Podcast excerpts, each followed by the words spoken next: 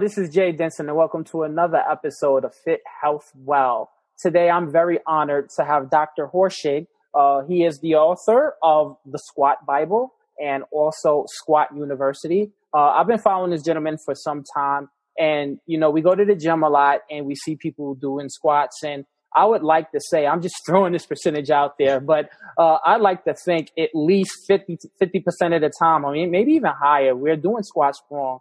Um, I'm a huge advocate of form myself, uh, and especially if it's coming from a professional. So, uh, I, me personally, I was really drawn to him initially because I would always refer to his videos and that he would post on Instagram at the time, and I would practice that in the mirror. Um, and, and just making sure that I got them right and it was, it, you know, I was doing everything right. So, um, we're just going to get right into it and I'm just going to have him tell you guys a little bit about himself. So, um, Dr. Aaron, how are you today? I'm doing well. Thanks so much for having me on the show. And thank you, thank you for for going on, uh, for coming on and, and speaking to our listeners. So the first thing I'll ask you is just give everyone who's unfamiliar with you and and, and pretty much what your mission is. Um, just give them a little background about yourself.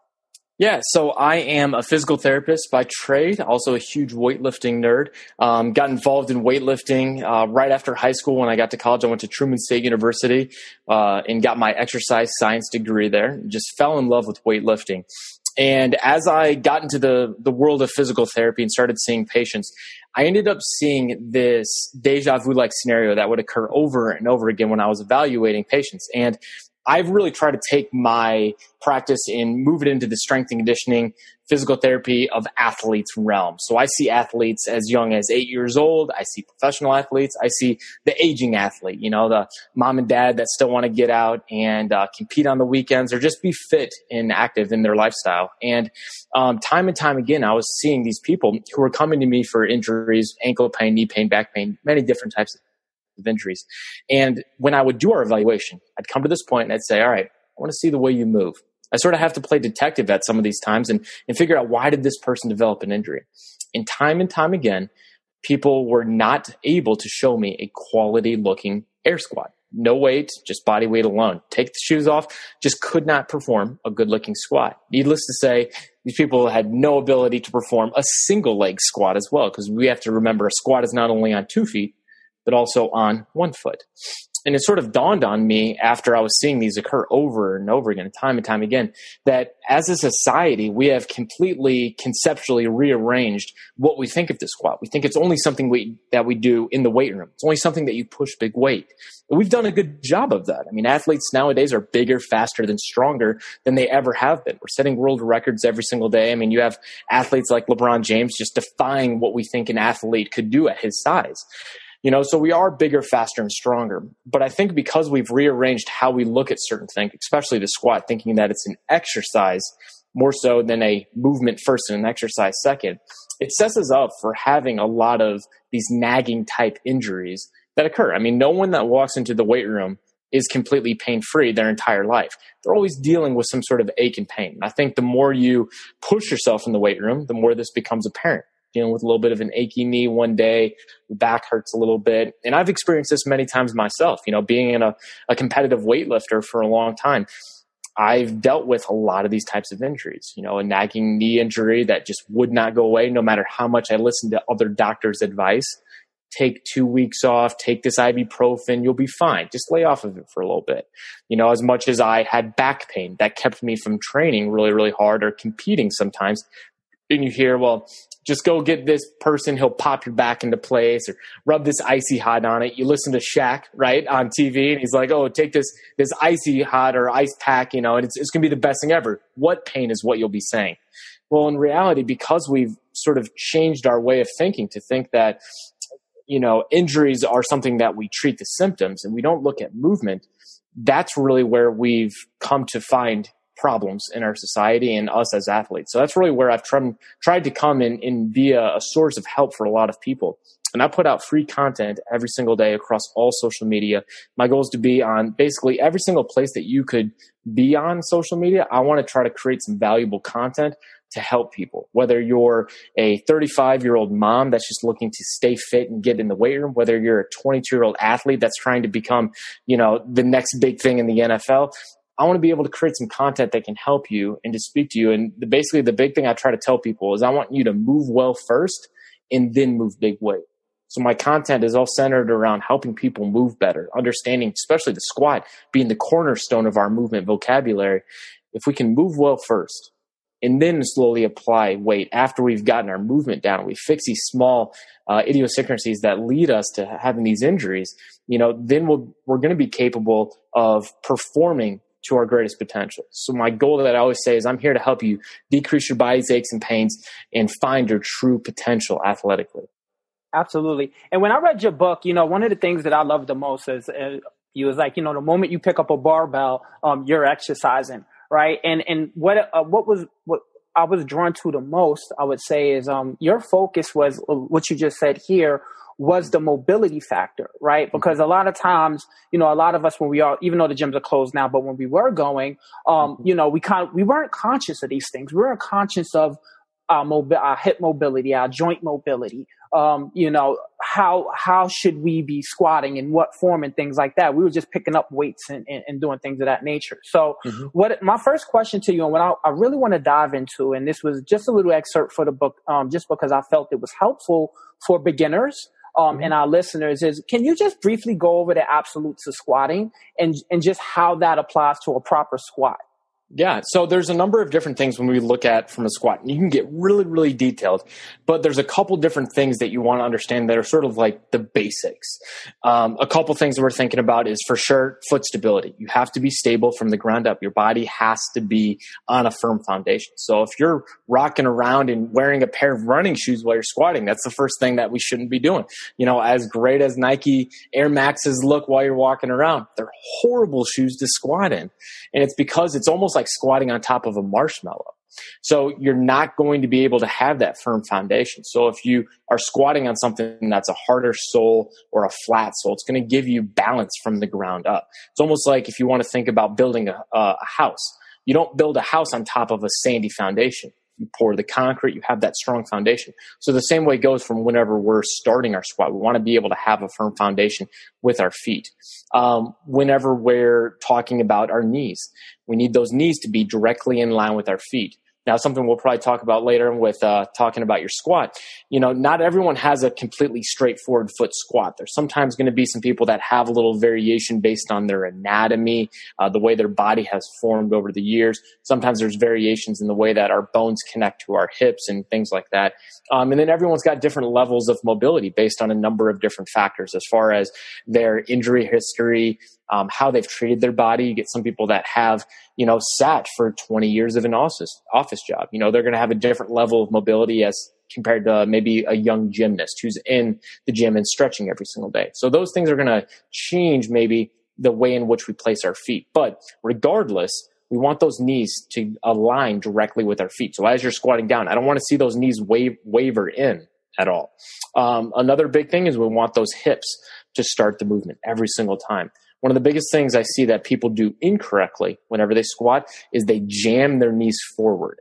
The squat should always start with the hips, pushing them back just like it's called a hip hinge. Now, the degree of hip hinge is going to depend on the type of squat you're doing. So if you're doing a front squat, so we have the bars on our chest, there's going to be a very, very minute hip hinge. Can't be a big hip hinge because if you throw your hips back a lot, that chest is just going to collapse right forward because it has to, you know, equal an opposite reaction. Your body's going to be off balance and you're not going to be able to save the lift.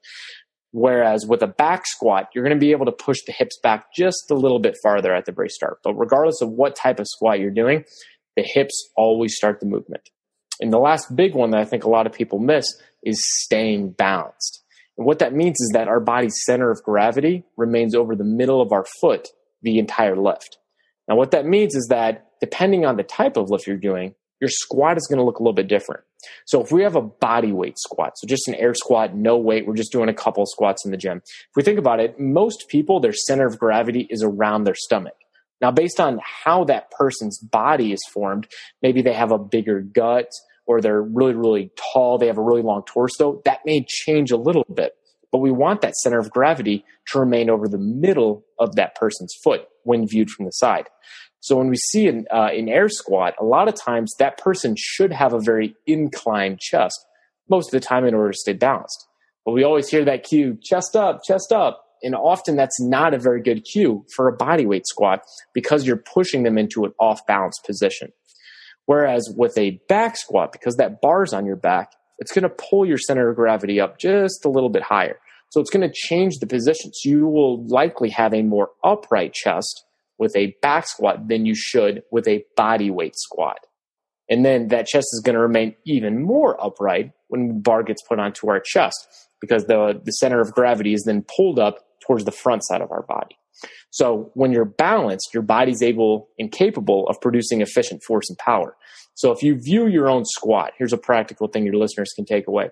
If you, the next time you're in the gym, take a video from your side, side view, and see how does the barbell track. And if the barbell is tracking vertically right over the middle of your foot, you're doing a good job. Your body's in balance. However, most of the time, when you view from the side, that barbell starts tracking over the toes at the very bottom and then comes back. So if that barbell is shifting over your toes as you squat down, it's showing that your chest is dropping too much. There could be a number of reasons for that happening, but when that bar is over in the middle of your foot the entire time, your body's in balance and capable of producing efficient force and power. That's a good looking squat from the side at least. Absolutely. And um, I'm so glad you touched on stability because that was actually my next question. Um, you know, I have mm-hmm. a question versus strength versus stability. Um, you yeah. brought it up in your book and, you know, I followed these guys as well just because I'm, I'm a big advocate of health and wellness. Ronnie Coleman, when I think about how strong that, that man was, right? And, and I'm pretty sure you've seen it, his recent documentary that was on Netflix, he can barely walk and he yeah. got to that point, right? And um, you know, the only thing that I can think about is is how we ignore and how I had to educate myself because I was ignorant to it is the importance of stability. Um, mm-hmm. so, so saying that is, um, why is stability so important and in, in, in pretty much how it relates to squatting and what can we do to, to, to, to better ourselves when doing that? Yeah, that's a great question. So the big thing we need to understand is definition. Strength is your body's ability to produce force. Stability is your body's ability to limit excessive or unwanted motion. So let's take, for example, you brought up Ronnie. Uh, being a big bodybuilder, everyone wants to train to get those abs, right? To get that jacked six pack. Well, when you're often training to get that six pack, you do classic ab drills that you see many people do in the gym where you're moving like a crunch. And if you think about it, a crunch, your spine is bending forward while your rectus abdominis muscle, so your six pack muscle, while it shortens and then it lengthens and it shortens. But what your spine is doing the whole time is it's bending and extending and bending and extending. Now, while your rectus muscle is for sure getting stronger by doing crunches, you're not necessarily going to be able to stabilize your spine that much better because of it. So, for example, let's say you do a number of crunches and you just get that six pack nice and strong, but then you try to get under a barbell and you try to pick up that barbell. And when you're trying to lift the barbell, let's say you're trying to do a deadlift from the ground, you want to keep your back locked in place and pick that barbell off the ground. It doesn't take most, uh, you know, or most amateur weightlifters, bodybuilders, powerlifters. You know that if someone's back is rounding a lot as they're deadlifting, it's probably not a good thing.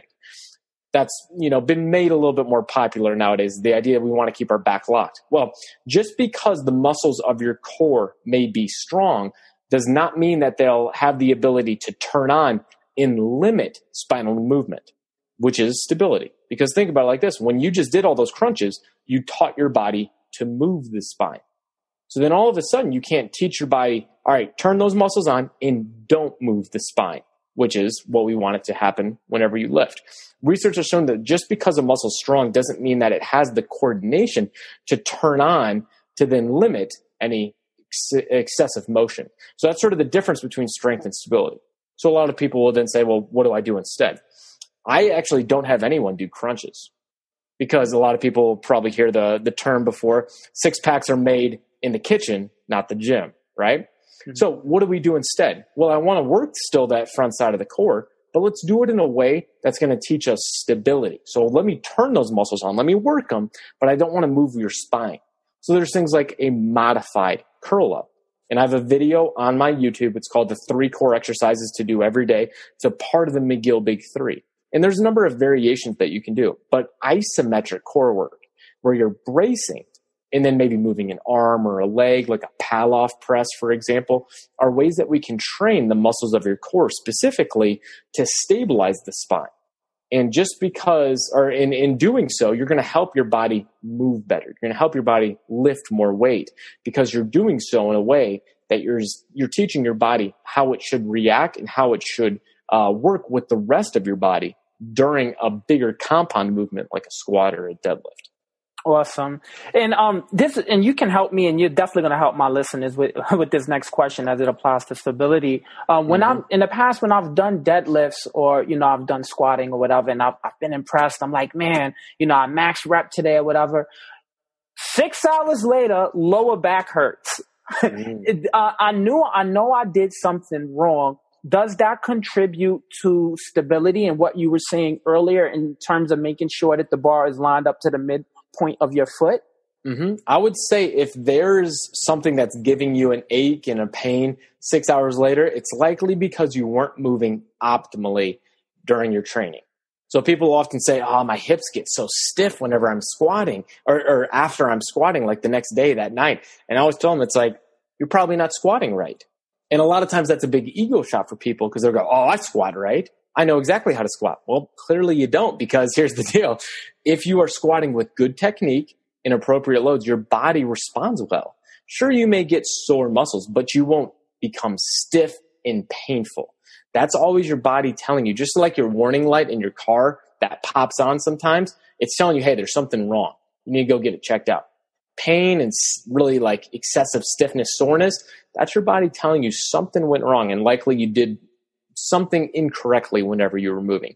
And often we can look, first thing, an easy thing people can do is just video their squat from the side. Are you in balance? Because if your body tips a little bit more forward, like we talked about, that bar tracks more towards your toes, instantly your body's off balance and there's an increase in what we would call a moment arm. So there's more torque placed on your low back when the bar tips forward.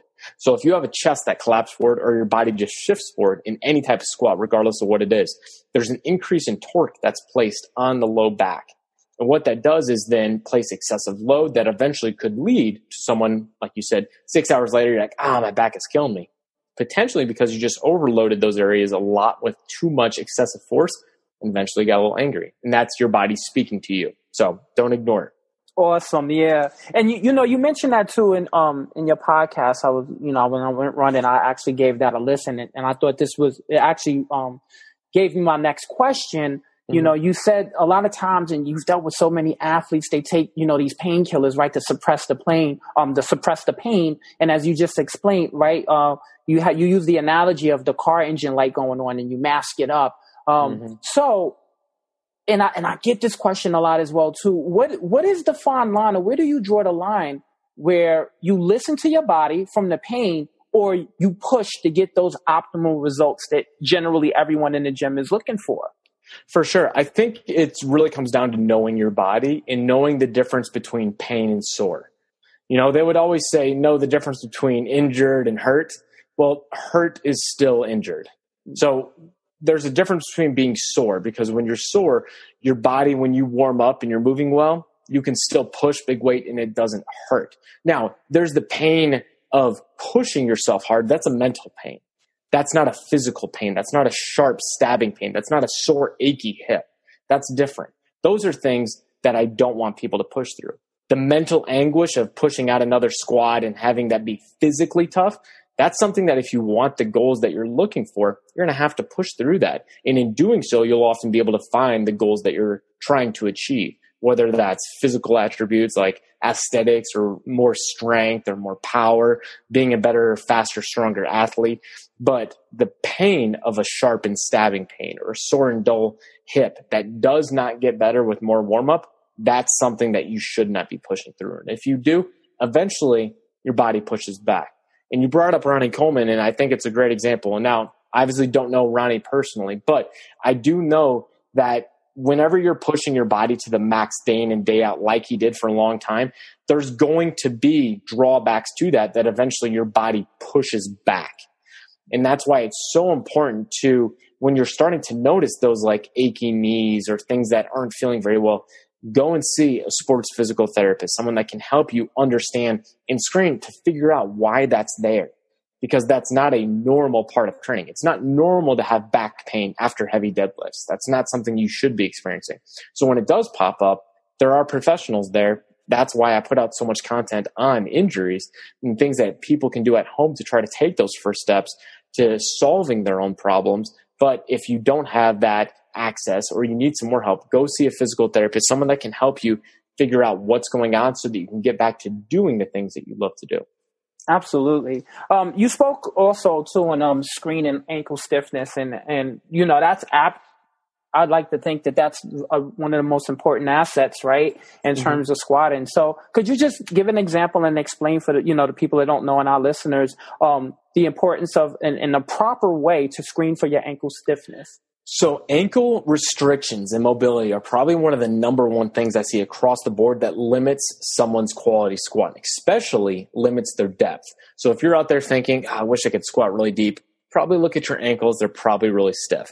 Now, this is due to a number of things, probably. We wear horrible shoes most of the time. We don't move through full ranges most of the time. Um, but basically, we, we develop this stiffness in the ankles. And what it does is it limits your knee's ability to go forward over your toes. And despite what your friend at the gym said, the knees can definitely go over your toes whenever you squat. It's about when and not if they go over your toes. If you don't have that necessary ankle mobility to let your knee go forward, you're going to have compensations up the rest of your body. Your hips aren't going to be able to descend to the greatest depth possible. Your chest is going to collapse forward. So an easy way to screen for this is you just find a wall, you kneel by it, you put your foot, a thumb plus a fist away from the wall. So just like make a thumbs up, put that against the wall, put your foot against it. That's roughly five inches. If you have a ruler, get out the ruler, but see if your toe can be five inches from the wall and then keep your heel down, but drive your knee directly forward and see if you can touch the wall with your knee without your heel popping off the ground. Now that comes out to roughly 30 to 35 degrees of what we would call closed chain dorsiflexion which is basically you have a lot of ankle mobility. So if you can do that, kneeling down, knee to the wall, foot's five inches away, that means you have sufficient ankle mobility to allow for a pretty good looking squat. Um, the big thing we're looking for is can you hit the wall and is there a different side to side? Because some people will be able to hit the wall with the right, but then the left, it doesn't look so good and they're pretty stiff. Those people then need to work on that limited ankle mobility on the left side to have that equal motion. And then the better mobility you get, the better your quality squat. You're going to be able to squat deeper, more upright chest. Things are going to look much better. So there's a video I have on my YouTube called my top three ankle mobility exercises. Um, very, very helpful at just sort of walking you through very simply understanding the ankle, how to screen for it, and what you can do to fix it. That's great.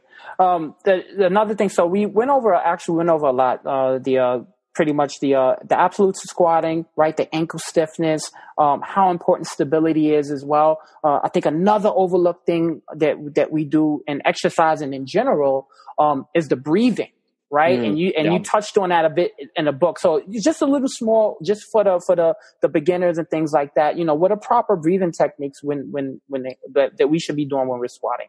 Yes. So most of the time when you're in the gym, you're always told breathe in on the way up and then breathe out on the way down if it's a squat or other way around. But basically, there's an inhale and an exhale with the rep. Now, that's maybe fine with very, very lightweight. But when you're squatting, you actually want to hold your breath.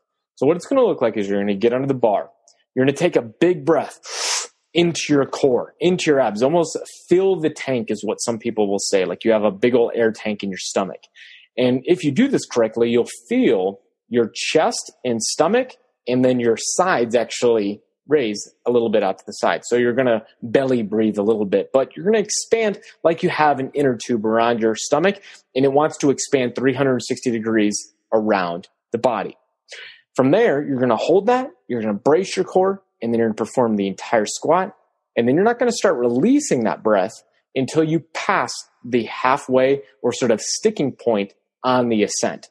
So don't let that breath out starting on the bottom of your ascent because what happens is that if you let that breath out too soon, you're going to lose stability in your core. When you take a big breath, your body has uh, air that obviously fills the lungs and your diaphragm contracts. And when you brace over the top and hold that breath, you create what's called intra abdominal cavity pressure or IAP. It's like having that big water balloon sort of filled up with water. There's a lot of pressure. Now, from there, when we maintain it, it allows us to keep a very, very stable core. So our core stability raises like crazy. And then if you can hold that breath throughout the entire rep, your body's going to feel so much stronger. All of people that will not be breathing correctly with a squat, I teach them just that simple cue. Big breath into the stomach, brace your core, squat, then slowly let it out as you pass that sticking point in the ascent. And all of a sudden they start to feel like that squat feels weightless on their back. The weight becomes effortless because they're building core stability and moving on a proper firm foundation. Absolutely. Um, what are your tips on um, warm ups, right? How long should we be doing it before? Like, and, and I'm focusing on just for the listeners, we're focusing, mm-hmm. um, I guess the, the people that go to the gym that are doing legs. Uh, I don't, mm-hmm. I, I tried splitting legs, but I do, uh, just all legs. So yeah. you, should we do a full body, you know, stretch and warm up, or should we just really focus on the legs because we're going to work those a lot? Um, mm-hmm. What should we be doing? So I'll say for the majority of people that are just going to the gym, they want to get a good workout. Today's leg day, so they're doing some squats, some maybe some deadlifts, some leg press, things like that. The last thing you want to do is go in, see the bar, throw some weight on the bar, and just start lifting with lightweight. That's the last thing you want to do. You need to prime your body. The way I think about a warm up is to find a couple different movements that allow you to break a sweat a little bit, prime your body for mobility, stability, and coordination. So think of those as sort of our three main categories. Now, if you were to go to a fancy restaurant, you see this big menu and it's got different things broken down. There's entrees, there's appetizers, there's desserts. Okay. No one goes to a fancy restaurant and goes, oh, I want every single one of those. Right.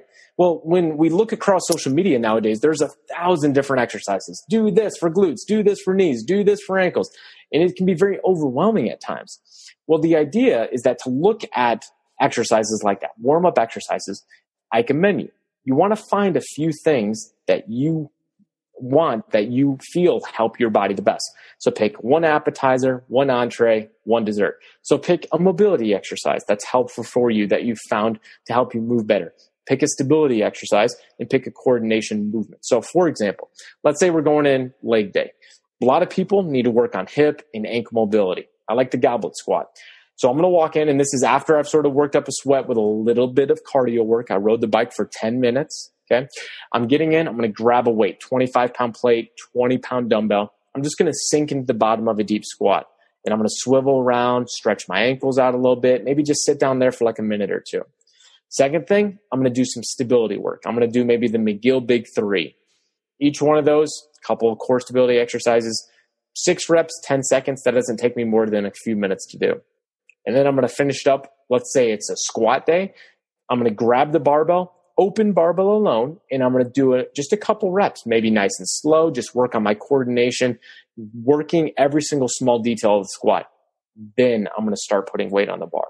Now, all that together shouldn't take me more than 10, 15 minutes max. But a proper warm up is going to allow your body to move well. You're going to be able to lift with better technique with decreased risk of injury. So a proper warm up is extremely important every single time you go to the gym.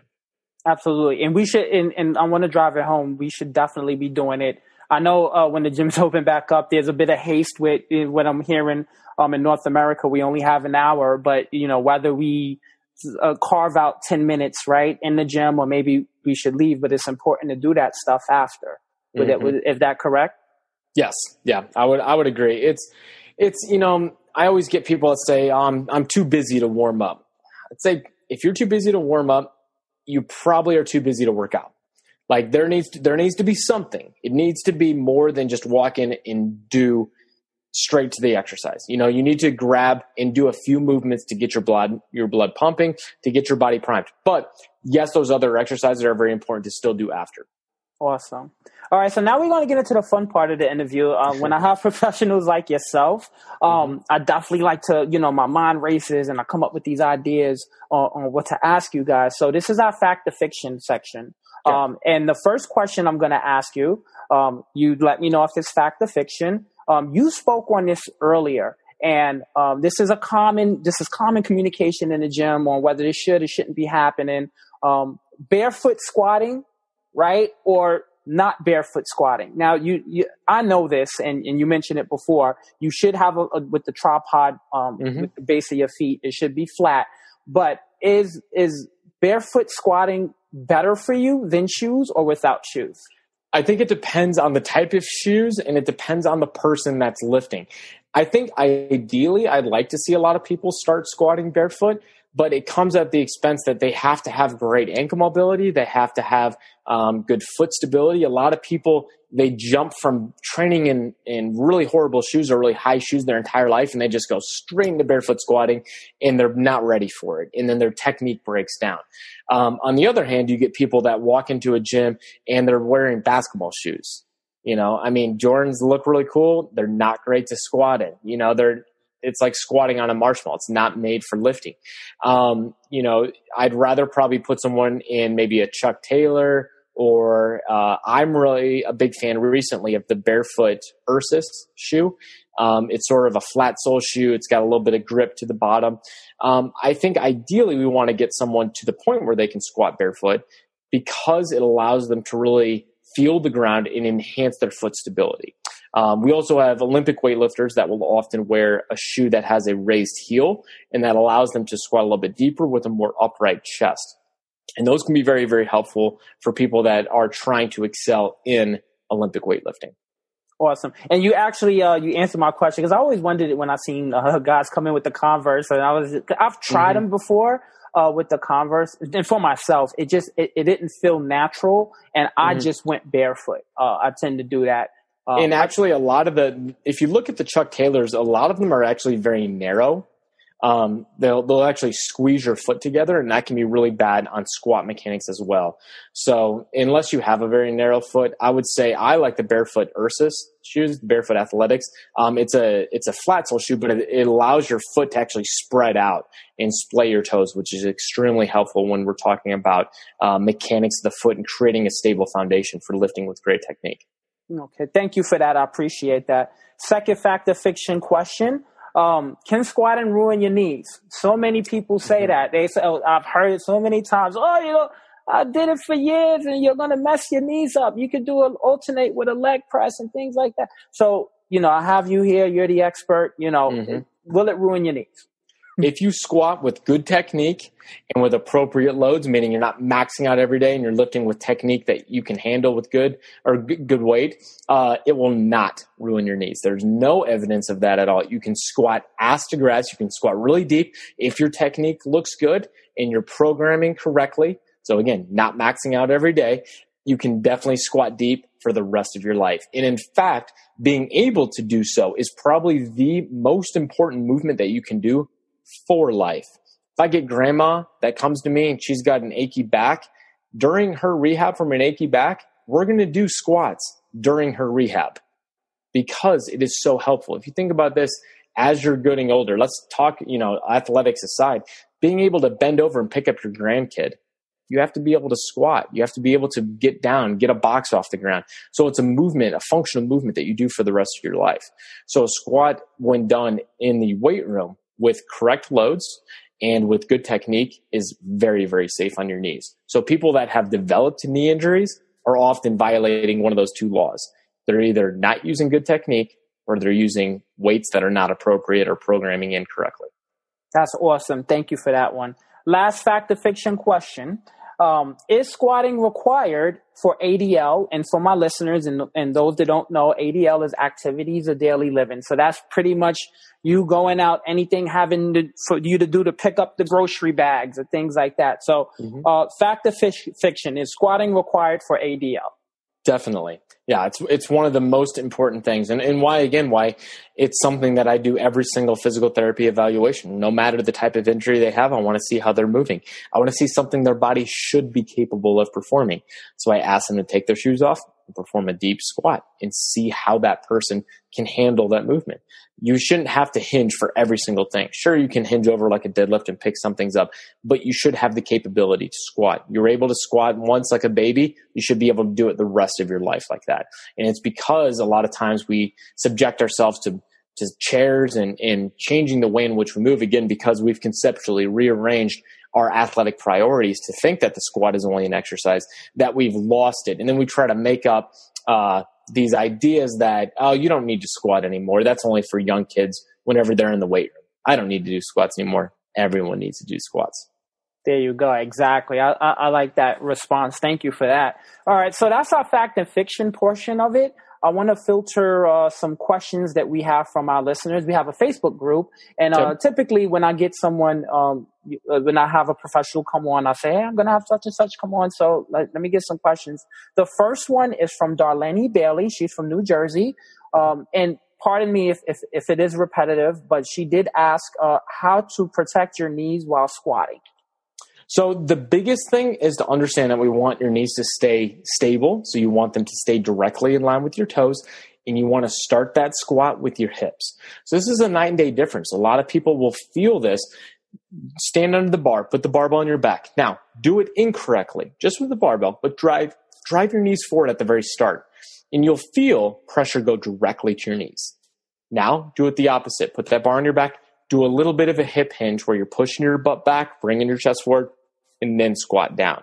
And you'll notice instantaneously there's less pressure on your knees. That's because your body, when you squat, we want to create a lot of that motion at the start of it with your hips. Now, the knees still flex a little bit when you do that hip hinge. They just shouldn't be jammed forward at the very start. So if you want to keep, keep your knees safe, keep them in line with your feet. Don't let them waver around and always start your squat with your hips. Awesome. Thank you for that. And then our next question comes from Tyler Circa. He is a, a, Navy. He's a sailor in the Navy and a power lifter. So he was very excited when I told him you were going to be on the show. Uh, his questions are very technical. Um, yep. So I'm going to give you two of them. The first is he asks, in an absolute um, in an absolute untrained beginner who can't barbell squat past a quarter depth, how do you progress from barely quarter to a full depth?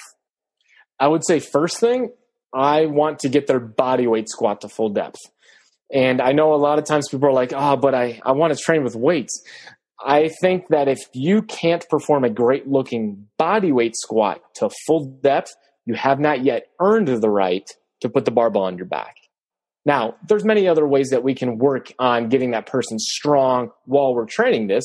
We can do other things, leg press, Bulgarian split squats, lunges, because they'll say, well, I still want to get a workout in. Well, we can get that workout the other ways, but we need to be able to squat to full depth, body weight, air squat, no weight on your back to full depth, have that look good. Now you're ready to put a barbell on your back.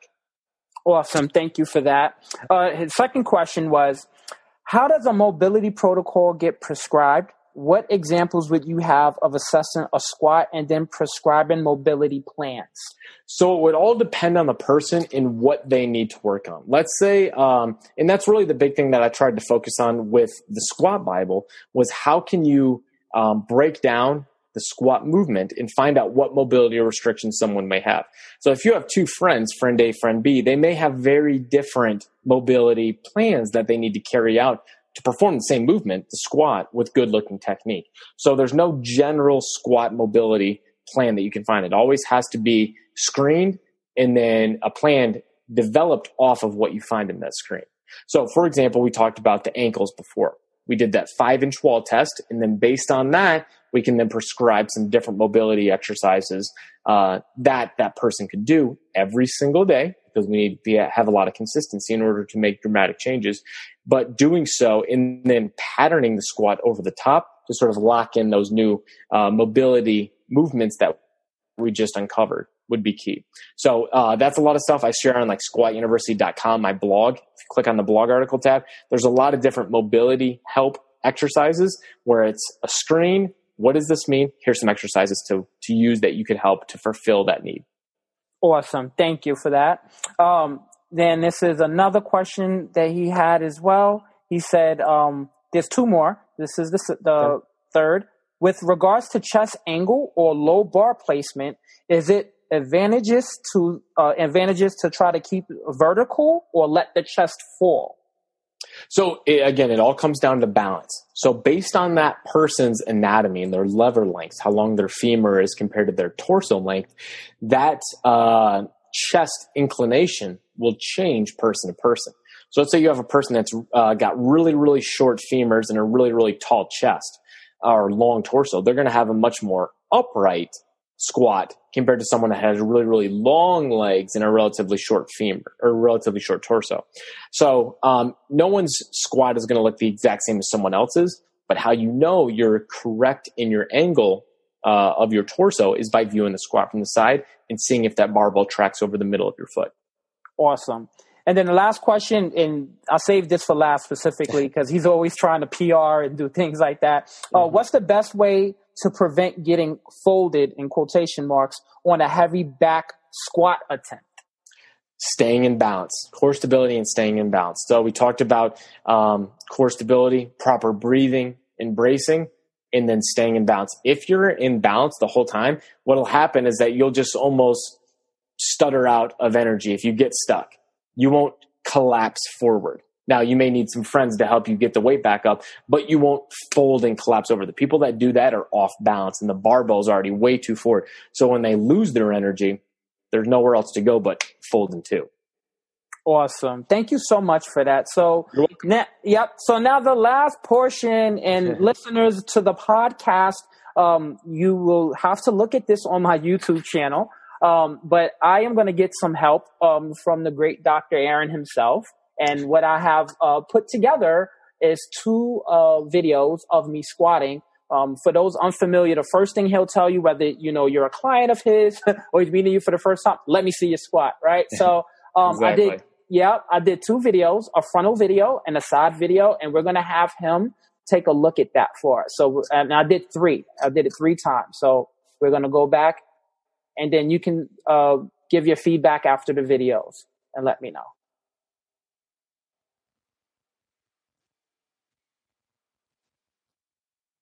And you see it, right?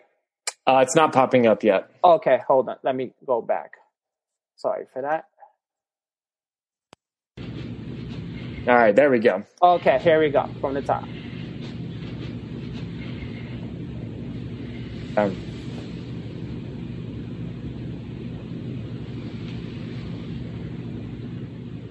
Okay, so the first couple things that I'm seeing right now, foot angle. That's the first one that I would always look at. And you can see that your toes are turned out maybe 45 degrees or so out to the side. So that's a big thing to look at. Whenever you have excessive toe angle, the first thing we want to do is assess why it's there.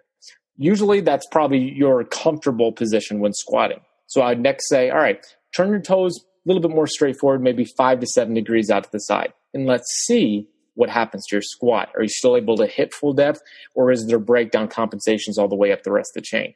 We would then do some screening to figure out, well, why would that occur? Maybe you have those toes that turn out to the side because of an anatomical variation that we call retroversion. So some people have hips that are designed in a way to where the femurs are much more flat in the way they connect to the pelvis than other people. So it's not textbook normal. And what that means is that in order to have your body balanced, your toes technically turn out to the side a little bit more. That's more of a balanced hip approach for you. Now, it's not, like I said, textbook normal, but that's the way that your body moves. So that is one reason why someone may have excessive toes out to the side. Another reason could be lack of ankle mobility, for example, or lack of hip internal rotation. And in order for you to continue the depth of your squat, you have to spin off into a position of least resistance, which is that toes out to the side. So an excessive external rotation position. So we would always have to screen. Don't always assume you have to assess. And in doing so, we can uncover why do you have to squat in that position and see if we can modify that to become a little bit more optimal. Now, why would I want you to have those toes a little bit more straightforward? Think about the position that you would jump and land if you're doing like a box jump you want those toes to be relatively straightforward because that's an athletic position. If not, it's really easy for those knees to cave in. You're not very strong and powerful in moving out of that jump. Same goes for our squat. We want to have those toes just a little bit more straightforward because an excessive toe out to the side usually isn't very strong, powerful, and isn't very stable as well. Awesome. And uh, we're just going to take a, I wanted to share the second video with you so you can look at my chest and just let me know if, if uh, you know, again, if there's anything that I can improve on or I am doing wrong. So we're going to get that one up. Okay. Share that one. Okay.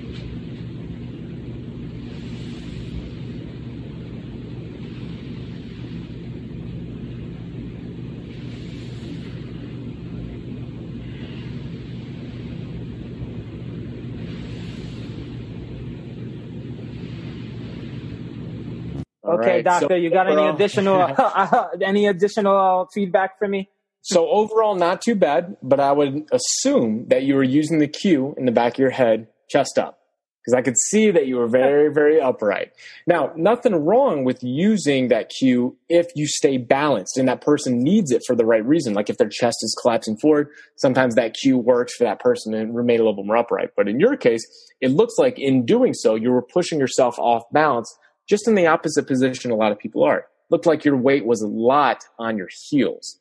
Now, that's another thing is people use the cue, weight on the heels. You want your weight spread evenly across your entire foot through that tripod that we talked about. So weight on the heel, weight through the first toe, and weight through the fifth toe. And that equal distribution of weight allows you to have that balanced foot, a balanced body, able to move well and lift big weight efficiently. So I would say for you, don't allow your chest to round over like you have a turtle shell on your back, but allow your chest to incline just a little bit more and squat down. And you're going to find that you're going to feel much more balanced in that position.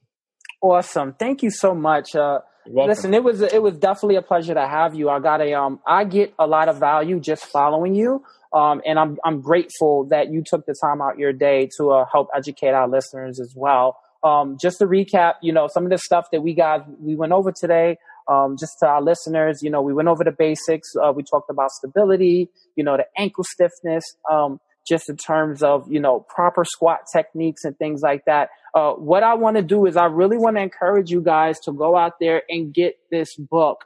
Um, when I tell you, like, he literally has um, illustrations um, for proper squat techniques, why these things are important. Um, you know, it's it, it not only reduces injury, but it allows you to perform at the level that you want to perform at, right? And thank I want to thank you for not only just, you know, providing your time today, but just having these resources. And again, like you said, the majority of, the, uh, of, of what the content you produce is free. So guys, you know, again, with shipping and handling from Amazon, it's 30 bucks.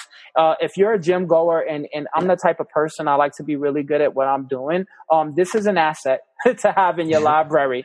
Um, I appreciate that. Yeah, no problem. Dr. Aaron, uh, I want you, if, if there's, um, I know how to follow you, but I'm going to let you tell everyone uh, how to follow you on socials. And then also, um, if you do have any new books, any projects you, you are working on, now's your time to talk about it. So I am just across every single social media platform out there, just as Squat University. So it'll be, um, let's see, Instagram, YouTube, TikToks, uh, let's see, Twitter, Facebook, um, podcast, everything, just at Squat University. And uh, yeah, I actually am on the verge of coming out with my second book, uh, which is actually going to be a much more in depth book on how every single person can help uh, recover themselves from the common aches and pains we find in the gym. So, sort of a um, a rehab 101 book that you can use to help yourself feel better and continue pushing along without having to subject yourself to the common medical society we have today. That's take these pills and just stop lifting. Absolutely. And I will definitely buy that book when it comes out. Um, my listeners know that, you know, I don't promote anything that I don't believe in and I believe in what you produce. And I really appreciate we, that. Yeah, we get a lot of results. So again, just thank you, Dr. Aaron. Make sure you guys follow follow him again, Squat University on all platforms. I encourage you, um, if you are serious about gaining getting the basics done in movement get the squat bible you can get it on amazon again with shipping and everything like that it's about 30 bucks it's uh, literally it's dirt cheap um, and i'm thankful to him for that uh, but get that because it's essential. And then again, you guys, uh, you know, now we have the YouTube channel for season two. I know COVID um, has changed things a bit up for us, but you can get the visuals on YouTube. Um, be sure that you are following us at Fit Health Well um, on Instagram, and then also you can hit up the website at Fit Health Well. And if you are a person that would like to be on the show, uh, you can, or you just have general information that you would like, uh, hit us up at fithealthwell at gmail.com. Again, thank you, Dr. Aaron, for, for your time today. I'm grateful so for it. Yeah, thank you so much. And uh, to my listeners, I'm grateful for you guys. Um, we are taking the journey together, and I appreciate every single time you guys download the podcast. Until the next episode, I'll see you next time.